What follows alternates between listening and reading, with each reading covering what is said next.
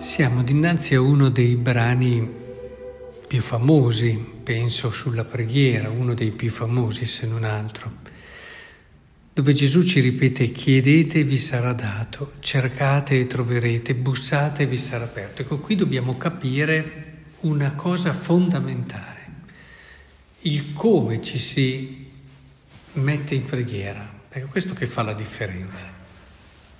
Cioè, c'è chi può leggere questo brano in questo modo. Chiedete, quindi io chiedo e così verifico anche. Cioè io chiedo e se lui mi vuol bene mi dà. No? Come tante volte anche noi ci poniamo nelle relazioni. Eh, io chiedo e se mi dai allora sì che mi vuoi bene. E, e questo è un tipo che purtroppo come dire, rischia di, di farci andare anche fuori dal nostro vero bene, perché noi ci rivolgiamo a Dio con le nostre richieste che tante volte non sono neanche la cosa più importante, non sono la cosa che ci fa meglio, non sono... Eh, e soprattutto sì, ci poniamo dinanzi a Dio con questo sottile anche senso di ma se mi vuoi bene me lo dai, di pretesa, tra virgolette. E, ehm, e questo ha portato persone anche a ribellarsi, ma insomma ero malato, il Signore non mi ha ascoltato, c'era quella persona cui volevo solo far del bene, il Signore non mi ha ascoltato. E così in sottofondo c'è un po' questa idea, quindi il Signore non ci vuole poi così bene addirittura si arriva a volte a mettere in discussione la stessa esistenza di Dio. No, ricordate Camus che quando vide il bambino andare sotto il tram, alzò gli occhi al cielo e disse se Dio ci fosse questo non sarebbe successo. Cioè ci si mette sempre con questo atteggiamento, no? Dio deve fare per garantirsi il fatto che noi crediamo che Lui è buono, no? E e questo è un modo in cui ci si rivolge, però se leggiamo tutto il brano di Vangelo ci viene data un po' la chiave invece di come è giusto mettersi in preghiera. Cioè, andando avanti, lui fa riferimento, no? Chi di voi ha il figlio? Quindi fa riferimento a una paternità eh, che gli chiede un pesce gli darà una serpe. Se dunque voi siete cattivi, eccetera, date cose buone ai vostri figli, quanto più il Padre vostro ancora, che è nei cieli, darà cose buone a quelli che gliene chiedono. Cioè, questa certezza che Dio è Padre, questa fiducia che Lui ci ama, deve essere messa prima. Cioè, se vogliamo capire il senso anche di questo brano, Dobbiamo partire non dall'idea eh, che io devo chiedere così Dio mi dà, ma dall'idea che io chiedo perché sono certo che Lui mi ama.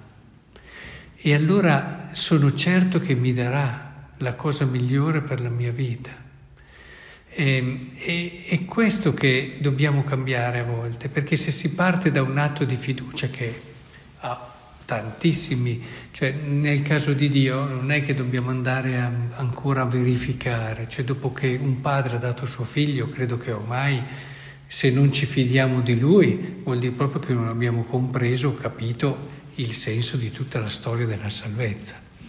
Ma e, e quindi non è in gioco questo, quindi dobbiamo essere noi che adeguiamo il nostro cuore e lo cambiamo da quell'ottica che è sempre rivolta a noi di pretesa che Dio faccia le cose che noi crediamo giuste, a quella prospettiva di fiducia che invece ci mette nelle sue braccia. E allora capite com'è molto diverso. Cioè, non è tu Dio vieni dalla mia parte e fammi fare la vita che voglio io, ma è piuttosto io metto la mia vita nelle tue mani perché mi fido. Fanne tu quello che vuoi, è molto diverso. E in fondo quello che sta dietro a un certo tipo di preghiera c'è un po' un voler tirare, no? il giovane ricco. Eh, si rivolge a Gesù e quasi vuole tirare a, fa, a dirgli che è bravo, eccetera, cosa devo fare, ma è un cosa devo fare che alla fine, lo vediamo dopo, nasconde una non disponibilità. Cioè, pretendeva che Gesù confermasse quello che lui era, quella che era la sua vita, quello che faceva e quindi servisse a lui. Mentre invece quando Gesù cambia la prospettiva e lo mette dinanzi a quella che è la giusta prospettiva, lascia e vieni, affidati, o oh, è un'altra cosa. Ecco, io credo che questo brano, eh, quando Gesù dice chiedete e vi sarà dato, è come se ci dicesse fidati, chiedete, fidati, e cercate e troverete, fidati perché è questo quello che è, è sotto questo brano, è la logica diversa. È molto importante che comprendiamo questo perché questo cambia radicalmente il nostro modo di pregare e lo rende vero. Quando preghiamo effettivamente e, e anche chiediamo, ci deve essere prima quest'atto di fiducia che ci porta a questo movimento, io ti affido la vita. La preghiera vera è questa, è la preghiera di Gesù nell'orto degli ulivi. E se da una parte Gesù ci ha insegnato come pregare con il Padre nostro, dall'altra parte ci ha fatto capire il giusto spirito della preghiera nell'orto degli ulivi. Quella è una vera scuola di preghiera, dove lui dice affido nelle tue mani il mio spirito. E, ecco, la preghiera deve arrivare qui. Dopo si chiama preghiera con la P maiuscola. E allora vedrete che il chiedete vi sarà dato, cercate, troverete, diverterà chiarissimo. E, e poi un uscire da una logica autocentrata e entrare in una logica di affidamento e di dono. Che il Signore ci aiuti anche perché il pregare è relazione. È una relazione vera solo quando, quando c'è questo bel atteggiamento.